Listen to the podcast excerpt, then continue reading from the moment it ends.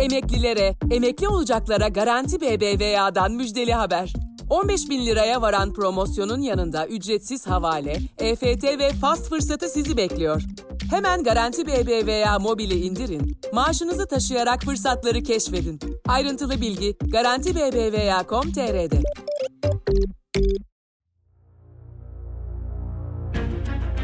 Kısa Dalga'ya hoş geldiniz. Ben Rengin Arslan.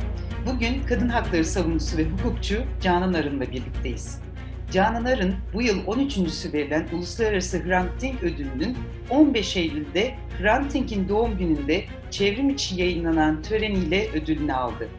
Sayın Arın ile söyleşiye başlamadan gelin önce ödül konuşmasından bir bölüm dinleyelim.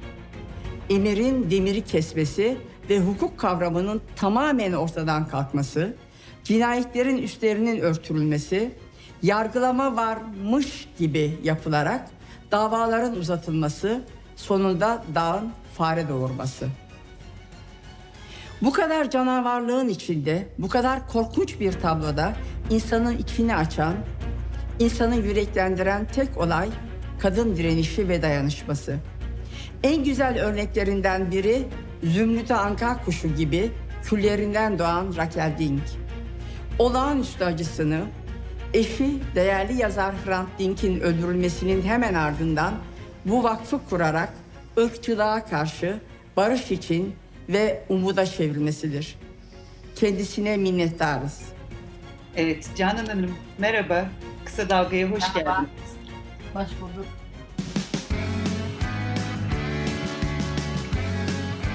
Oku, dinle, izle. Kısa Dalga. Ee, öncelikle e, söyleşimizin vesilesi bu ödül oldu. Bu anlamlı ödül oldu. Hrant Dink'in doğum gününde 15 Eylül'de 13. verilen uluslararası bir ödülün sahibi oldunuz. Neler hissediyorsunuz Hrant Dink ödülünü almak? Ki çok da ödül almış birisiniz. Ee, sizin için ne ifade ediyor? Şimdi Raquel Hanım yani o odada oturmuş gazete okuyordum. Bir telefon işte ben Raquel Dink bir sarsıldım Allah Allah ne oluyor. Buyurun Raquel Hanım dedim. İşte bu yılki ödülü size vereceğiz dedi ama şu anda açıklanmıyor. O gün açıklanacak falan falan. Çok şaşırdım. Sevindim. Onur duydum.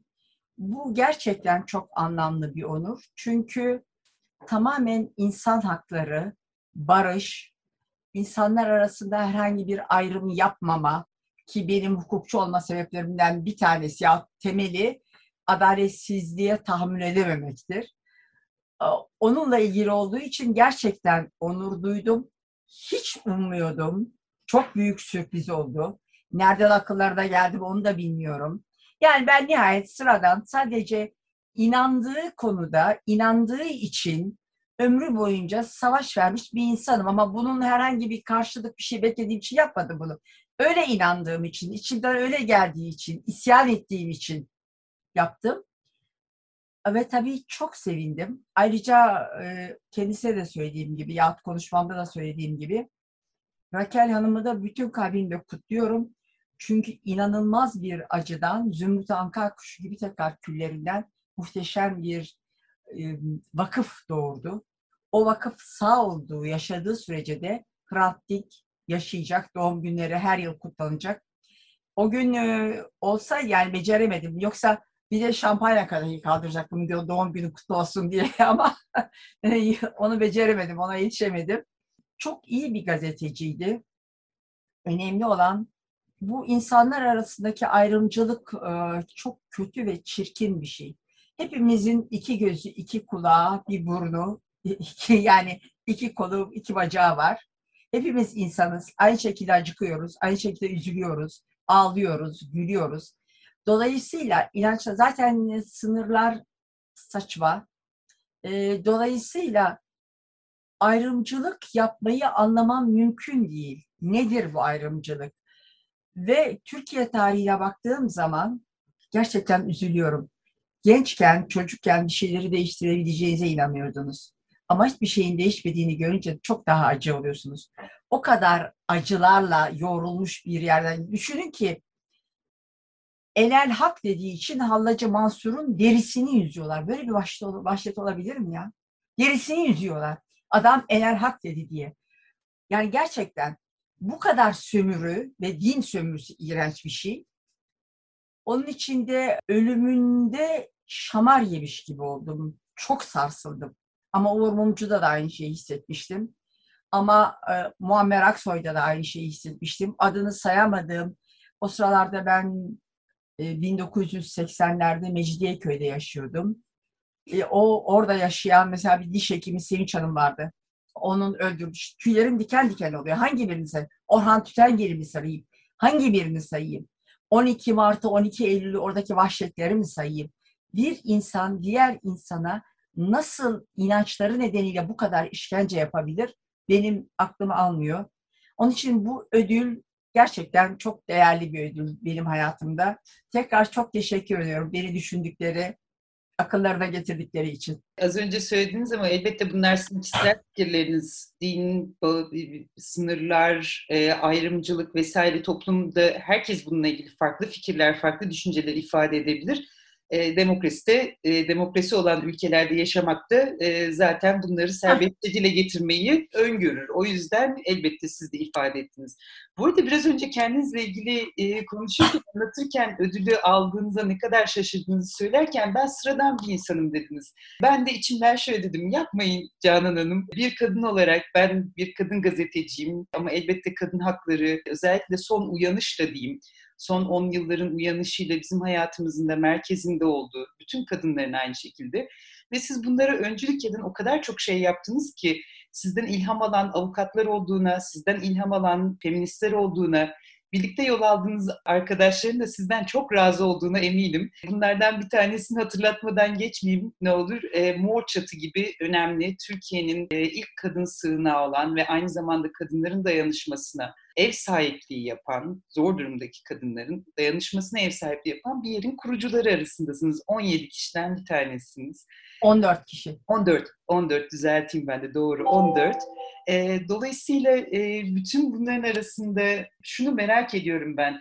Bir insan, bir kadın, üstelik röportajlarınızda söylediğiniz gibi çokça da kadın erkek eşitliğinin olduğu yanılsamasıyla büyüdüğünüz bir ortamdan sonra nasıl bu kadar bu işe baş koyar ve sizi tetikleyen ne olmuştur bu kadın mücadelesine başlarken onu sormak isterim. 1980'lerde bir gündü.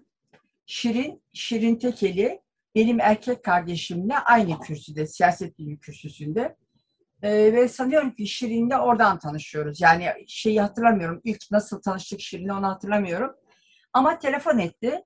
Canan dedi biz böyle kadın erkek eşitliği falanla ilgili işte bir toplantılar yapıyoruz. İlgini çeker mi? Ben derhal yel yepelek yelken kürek koşu koşu gittim. Ve ilk defa o zaman daha önce de söylediğim gibi birdenbire kadın erkek anayasa kadın ve erkeğin kanunlar önünde eşit olduğunu yazıyor. Ama bu eşitliği, eşitsizliğin gerçekte bir defa yasalarla başladığını fark ettim. Önce medeni kanunda eşit değildik. Aile hukuku evlenmekle kadını ikinci sınıf vatandaş haline koyuyordu. Yok evlilik birliğinin ko- reisi kocaydı. Yok kadın çalışmak için kocasından izin. Bu beni çıldırtan bir şey. Kim oluyor da ondan izin alacağım? Sonra 500 yıllık soyadınız birdenbire bir adamın soyadıyla değişiyordu. Ama ne kadar güzel. Bunu da anlamak mümkün değil. Yani ne kadar maço olursanız olun, ne kadar patriarkal bir düzen olursa olsun, bir erkeğin soyadından çıkıp başka bir erkeğin soyadına giriyorsunuz. Yani üzülmesinler, öbürü soyadımız da zaten bir erkeğin soyadı, babanın soyadı. Dolayısıyla e, böyle giden şey, özellikle ceza kanununda mesela zina suçtu ama erkek ve kadının zinası ayrı ayrı koşullara tabiydi ve erkeğin zina suçunu oluşturması son derece güçlü. Efendim en az 6 ay bir kadınla karı kocaymış gibi yaşayacak, herkese o izlemi uyandıracak şekilde birlikte yaşaması gerekiyordu. Oldu canım. Peki iş seyahatleri ne oluyordu beyefendinin? Ona kimse karışmıyor. Ama kadın aynı evde bir gece arası üzerinde sabahlıkla bilmem neyle kapıyı açıp da evde adam varsa hop buyur sana zina diye geliyordu. Şimdi zinanın suç olması da zırva bir iş. Ama sonra ceza kanununda çok daha korkunç maddeler var tabii e, vardı. Tecavüz ettiği kişiyle evlenmesi sonucunda 5 yıl o evlilik sürerse ceza davası açılmışsa olduğu yerde kalıyordu. Yok açılmamışsa hiç açılmıyordu falan gibi şeyler düşünebiliyor musunuz? size tecavüz eden bir adamla evleniyorsunuz. Niye? Gerekçesi kadının namusunu kurtarmak. Peki namus ne? Hırsızlık namustan sayılmıyor. Gasp namustan sayılmıyor. Yalancılık namustan sayılmıyor. Onun bunun malını almışsınız yahut e, şey Kaynaklarını narkotik, uyuşturucu bilmem ne kaçakçılığı yapmışsınız. insanlara ölmüşsünüz, öldürmüşsünüz. Bunların namusla ilgisi yok. Namus dediğiniz şey sadece kadın bedeninin belirli bir bölgesinde ve onun da maliki kadın bir mal olduğu için erkek. Ya baba ya içinde doğduğu aile. O içinde doğduğu evlenmekle bu mülkiyet kocaya geçiyor. Koca da ölmüşse kadın orta mal oluyor benim gibi. Eğer hiç evlenmemişseniz. Şimdi do- dolayısıyla bu kadar saçma sapan kavramların kadın bedeninin bu kadar çok konu edilmesinin sadece cinsellik üzerine kurulmuş bir sistem ve düzen gerçekten mide bulandırıcı ve insanı isyan ettiren bir şey. İşte feminizmle tanışmak bana ceza kanunu ve medeni kanuna insan gözüyle bakmayı öğretti. Ondan sonra da zaten gerisi geldi. Peki böyle bazen bahsedilir, böyle bir dönüm noktası yaratan, tabiri caizse insanın zihninde ampul yanmasını sağlayan bazı anlar vardır. Bazen de o küçük İşte anlar. o toplantılar, bilinç Toplantılar. yükseltme toplantıları evet. Yani biz bilinç yükseltme toplantıları yapıyorduk ki o muhteşem bir şeydi. Onlardan aldığım zevki, keyfi hiç unutamam. Müthiş bir şeydi. O zaman bakıyor, yok kardeşim biz hiçbir zaman eşit olmamışız yani. Dolayısıyla bu eşitlik sadece kağıt üzerinde kalan bir şey. Bugün hala o eşitlik yok. Daha da kötüye gidiyor tabii bugün. Çünkü şeriatı getirmeye çalışıyorlar. Çünkü bunu iki şekilde yapıyorlar biliyorsunuz. Ya bedeni kanuna hiç dokunmuyor, de facto yapıyor. Diyelim ki 1983'te galiba çıkan bir kanunla Türkiye'de nüfus kanunuyla kürtaj yasal. Ama bugün kürtaj yapmanız, yaptırmanız mümkün değil. Çünkü televizyondan öyle bir emir geliyor. Emir emiri kesiyor. Hukuk diye bir kavram kalmadı. Ya dokunmadan yapıyorlar veya doğrudan doğruya kanunları değiştiriyorlar. Adam bir gecede yatıyor kalkıyor. Ben diyor İstanbul Sözleşmesi'nden çıktım. Nasıl Evet. çıkarsın kardeş sen kimsin? Ama ben çıktım diyor. Niye? Çünkü kendi partisi içindeki tarikat şeyhlerine taviz vermek istiyor. Onun için de çıktım diyor. Ve onun çıktım demesiyle çıkılıyor ama kadınlar çıkmadılar İstanbul Sözleşmesi'nden. Sadece AK Parti'nin başkanı İstanbul Sözleşmesi'nden çıktı. E ama sonra ne dedi? Taliban'la aramızda bir görüş ayrılığı yoktur dedi. Türkiye'deki kadınların geleceğinin vahametini tasavvur bile etmek istemiyorum. Eğer bu adamlar bir süre daha kalırsa iktidarda gerçekten çok korkunç. Afganistan'daki 1960'lı yıllardaki kadınlara bakıyorsunuz. Bazıları diyor ki o sadece Kabil'deydi, Kabil Üniversitesi'ndeydi. Ama bir de bugünkü o kadınların haline bakıyorsunuz. Girdikleri her yerde kadınları mahvediyorlar. Dolayısıyla gerçekten şu anda eğer bu hükümet, bu adam devam ederse Türkiye'deki kadınların hali gerçekten korkunç. Geleceği korkunç diye düşünüyorum. Ama kadınlar buna izin vermeyecekler. Oku, dinle, izle. Kısa Dalga. Şimdi yine konuşmanıza atıfta bulunalım. Aslında biraz önce bir kısmını dinledik. Orada beni çok etkileyen bir şey, söylediğiniz şeylerin arasında en çok etkileyenlerden bir tanesi. Bu kadar canavarlığın içinde, bu kadar korkunç bir tabloda insanın içini açan, insanı yüreklendiren tek olay kadın direnişi ve dayanışması dediniz. Aslında bunu bir 1 Temmuz itibariyle İstanbul Sözleşmesi'nden çıkılması, gece kararnamesiyle bu kararın duyurulması vesaire vesilesiyle kadınların sokaklara inmesiyle o direngenliğin ve dayanışmanın sembolünü bir yandan izledik. Sizi en çok heyecanlandıran kısmı ne kadın dayanışmasının, kadın hareketinin? Çünkü pek çok şey oluyor. Ne oluyor? İşte Me Too hareketi, ben de hareketi ortaya çıktı. Evet, o, o müthiş bir şey. Evet. İşte başka internet üzerinden, sosyal medya üzerinden farklı örgütlenmeler ortaya çıkıyor. O olmuyor. Bir anda eylemlerde kişisel olarak söyleyebilirim. Bence inanılmaz yaratıcı sloganlar, pankartlar ortaya çıkıyor. Sizin favoriniz hangisidir bunların arasında? Neyi çok önemsiyorsunuz? İleriye dair neyi çok öne çıkarırsınız? Direnişi ve dayanışma. Bu, bu çok önemli. Ve İstanbul Sözleşmesi'nden çıkmadan önce de mesela şimdi öldürülen kadınların çetelesini teker teker tutup adlarını söyleyemiyorum ne yazık ki. Ve e, çok yani çok korkunç. Üstelik artık vahşet gittikçe daha çeşitleniyor. Yok kadını bidon içine koyuyor, kesip bidon içine koyuyor. Yok yakıyor, yok üzerine benzin döküyor, yok o silahla öldürüyor. Ya, yahut bilmem kaç tane bıçak darbesiyle öldürüyor. Ve bütün bunlar herkesin gözü önünde oluyor. Millet telefonu alıp onu videoya çekiyor. Yani başka bir şey yapıldığı yok ve hükümet de hiçbir şey yapmıyor. Sadece yapıyormuş gibi görünüyor. Ve bütün bunlarda bence en kork bütün bu vahşet olur. Bu vahşete göz yuman ve onu destekleyen, ona yeşil ışık yakan hükümettir. Hükümette de bir şey kalmadı da işte hükümetin başındakidir. Dolayısıyla AKP'dir. Ama en korkuncu hukukun kalmamış olması. Yani mahkemelere bakıyorsunuz, mahkemeden eğer gerçekten hukuka uygun bir karar almak istiyorsanız sosyal medyada çok büyük bir hareket yapmanız gerekiyor. Hiç unutmadığım bir tane galiba Paşalı cinayetiydi. İsimleri hatırlayamıyorum çünkü çok fazla kadın öldürülüyor. Her gün çok fazla kadın çok çeşitli yollarla öldürülüyor ve tecavüz ediliyor. Ankara, İstanbul, Taksim, Antalya, İzmir'de büyük dev ekranlar kuruldu. Skype üzerinden bütün kadar Taksim Meydanı'nı biz İstanbul'da biz doldurduk. Ankara'daki meydanlar doldu ve ertesi gün verilecek kararın hukuka uygun olması için tekrar gerekçeler sınır, sıralandı ve ertesi gün hukuka uygun bir karar alındı. Bu bence müthişti. Bu hem korkunç çünkü yazık. Oraya yargıç diye oturan kişi böyle olaylara yer vermeden hukuka uygun karar vermesi gerekiyordu. Şimdi daha yeni dünkü gazetede vardı galiba veya dün internetten geldi hatırlamıyorum. Kadının bir tanesine çok büyük baskı yapıyor diyor e, savcı tutuklama talebiyle davayı açıyor. Hakim adamı serbest bırakıyor ve kadın öldürülüyor.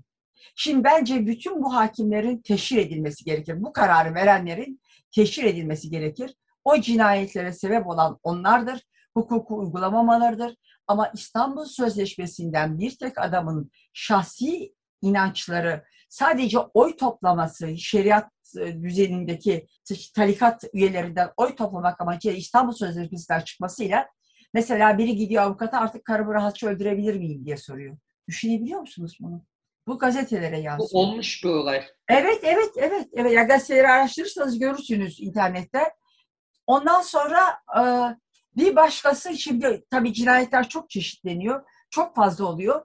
Ve artık gidip de 6284 uygulaması istediğiniz zaman yani uzaklaştırma kararı almak istediğiniz zaman mesela ben 6 aya kadar uzaklaştırma kararları almıştım.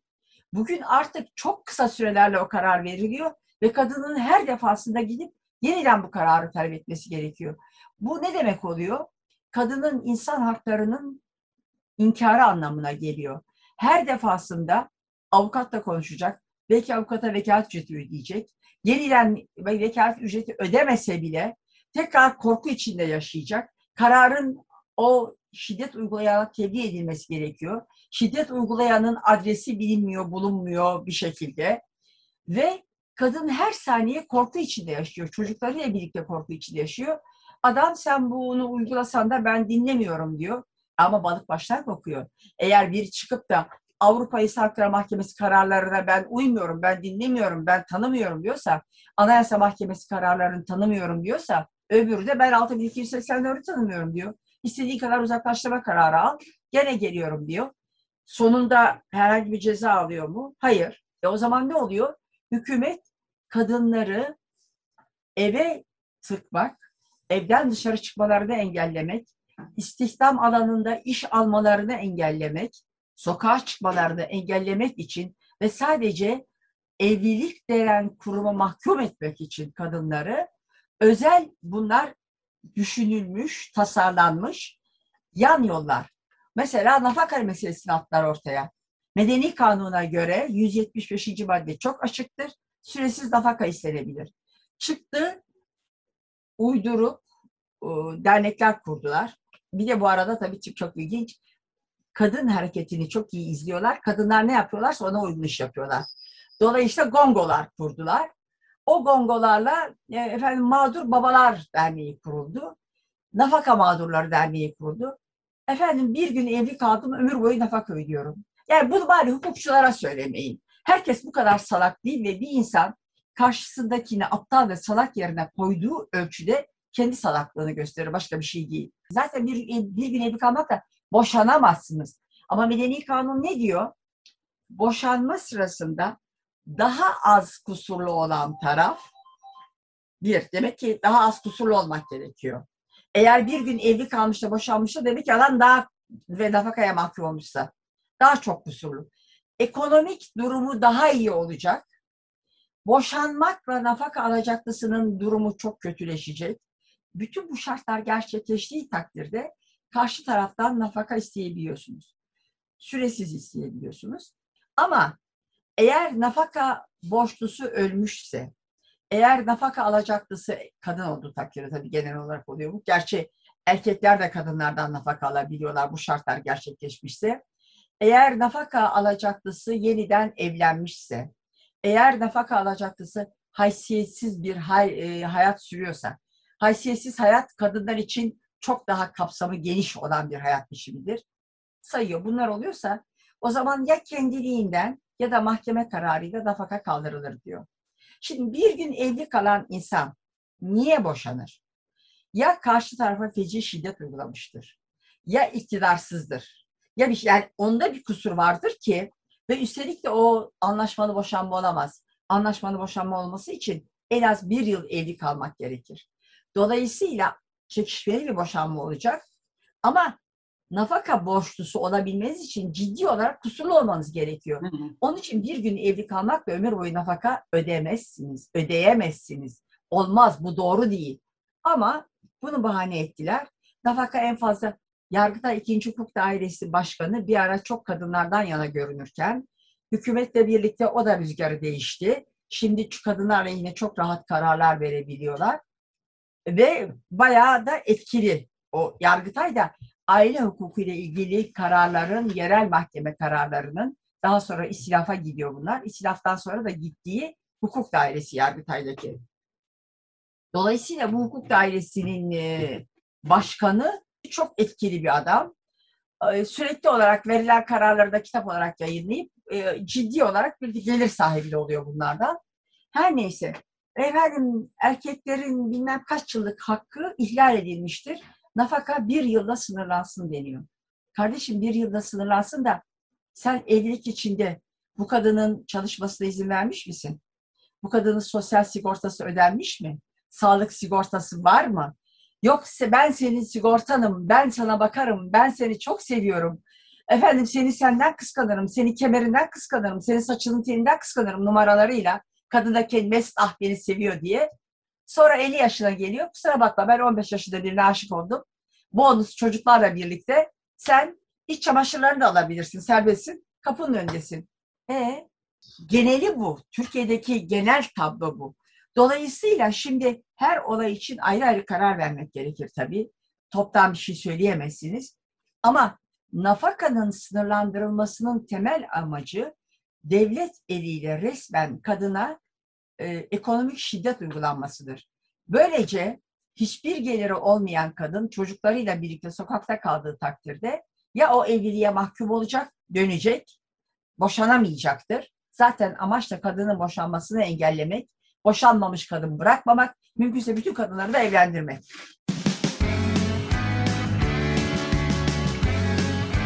Oku, dinle, izle. Kısa Dalga Sizce önümüzdeki dönemin en önemli mücadele alanlarından bu mu peki? Nafaka mı? Ee, yoksa Nafakanın mücadelesi çoktan başladı, o devam ediyor. Kalmıyor ki. Cinayetler var. Her gün bir cinayet işleniyor. Yani en az bir cinayet işleniyor, bir tane değil. Bir kısmının üstünü intihar diye örtüyorlar. AK Parti ile bağlantılı, AK Parti'nin koruduğu, desteklediği erkekler tarafından işlenmiş cinayetlerse bunlar ya intihar diye gösteriliyor veya üstüne örtülüyor. Şimdi bir arkadaşın çok hoş bir deyimiyle mağdur mafya Sedat Peker'i izlerseniz eğer O cinayetleri de göreceksiniz. Kadınlar nasıl, kimler tarafından öldürülmüş ve üstleri nasıl kapatılmış bu cinayetlerin. Evet. Onları da göreceksiniz. Sedat Peker'in Dolayısıyla- iddiaları vardı bu konuda. Evet, iddiaları vardı ama hiç kimse bir şey yapmıyor o iddialarla ilgili. Ee, yani en vahim olay hukukun üstünlüğünün kalmamış olması. Bir tek adamın iki dudağının arasındaki her sözcüğün hukuk diye kabul edilmesi, oradan verilen emirlerle insanların hapishanelerde çürütülmesi, Osman Kavala ve Selahattin Demirtaş örnekleri en basit örnekler. Bir de en korkuncu o 15 Temmuz hikayesinde askeri okul öğrencileri de çocuk bunlar ya kalk talime gidiyorsun diyorsun. O çocuklar hepsi unutuldular. Hayatları karartıldı. Ki bunların isimlerini ödül konuşmanızda da andınız dün. E, Evet. 5 Eylül'de yaptığınız Bahsettim. Evet. ödül evet. Yaptığınız konuşma. Yani ödül konuşmasında mesela 12 Eylül'den bahsetmedim. Bana verilen süre 5 dakikaydı. Dolayısıyla o korkunç 12 Eylül dönemini, onun işkencelerini, anlatılmaz işkencelerini, insanlardaki travmalarını, İlhan Selçuk'un ölmesini, yani bir sürü bir şeyi söyleyemedim. Ve bu insanın içini çok yakıyor biliyor musunuz? Kendinize ait hissettiğiniz bir İnsanlar bir yerlere ait olmak istiyorlar. Ve ben bu topluma aitim. Ben e, Türkiye Cumhuriyeti vatandaşıyım ve ülkemi de gerçekten seviyorum. Ama bu sevdiğim ülkedeki bu kadar haksızlık, bu kadar insafsızlık, bu kadar canavarlık, bu kadar çıkar uğruna insanların hayatlarının hiçe sayılması, mesela cumartesi anneleri gibi, yani daha çok örnek var. Hangi birini? Denizlerin idamından bahsedelim mesela. Ee, yani Deniz'in, Cihan'ın falan idamı ki ben o sırada Londra'daydım. Ki Deniz'i fakülteden de tanırdım falan falan. Şimdi dolayısıyla ben hangi birini bahsedeyim, hangi birinden bahsedeyim? E bunları duyduğum, yani bunları gördüğüm zaman tüylerim diken diken oluyor. Çok üzülüyorum. Çok üzülüyorum. Ait olduğum bir toplumun bu kadar vahşeti barındırmasına, bunun üstünü kapatmasına gerçekten çok üzülüyorum. Bunlar insanı gerçekten kahrediyor ama bir yandan da direnme gücünüzü artırıyor. Yani meydan sizin değil, o kadar boş değil bu meydan. Biz varız ve biz var olduğumuz sürece siz daha fazla ilerleyemezsiniz. Bütün mesele bu.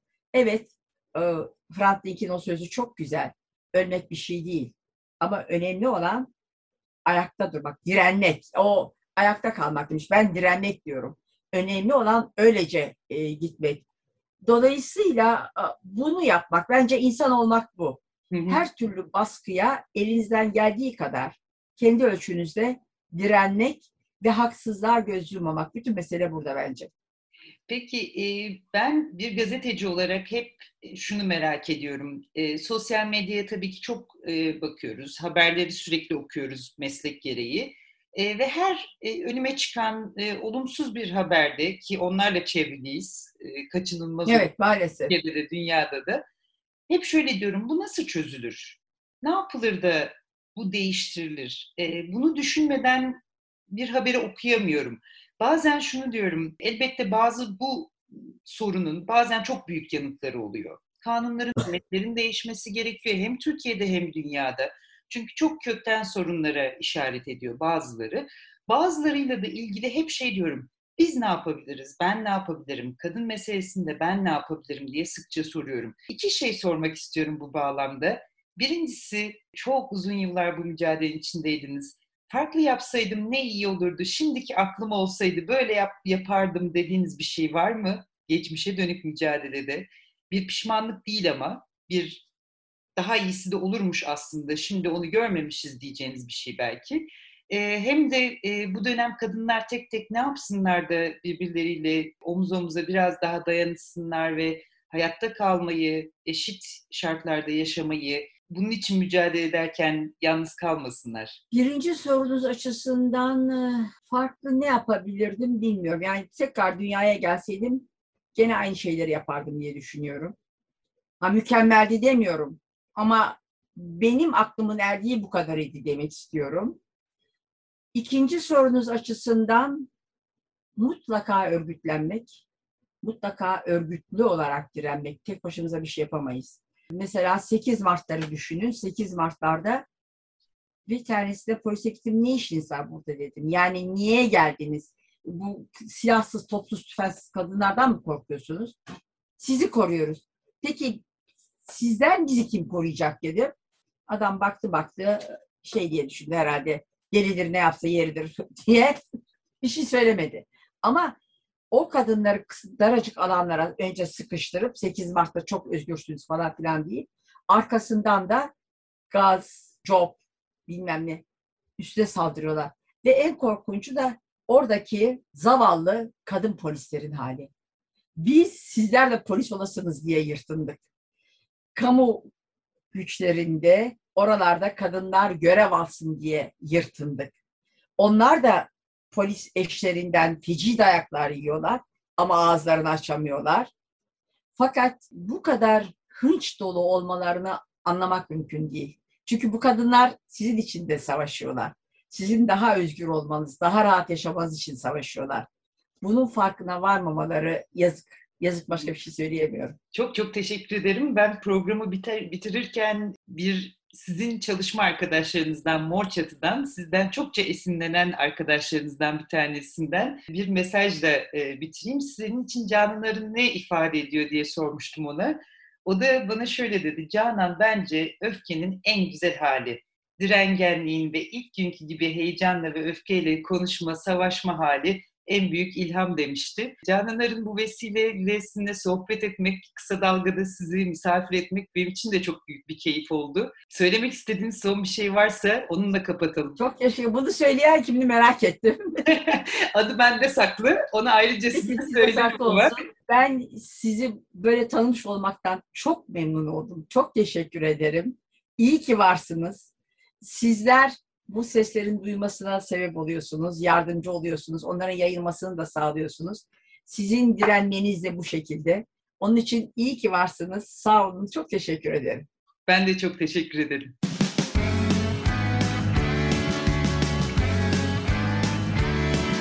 Kulağınız bizde olsun. Kısa Dalga Podcast. Emeklilere, emekli olacaklara Garanti BBVA'dan müjdeli haber. 15 bin liraya varan promosyonun yanında ücretsiz havale, EFT ve fast fırsatı sizi bekliyor. Hemen Garanti BBVA mobili indirin, maaşınızı taşıyarak fırsatları keşfedin. Ayrıntılı bilgi Garanti BBVA.com.tr'de.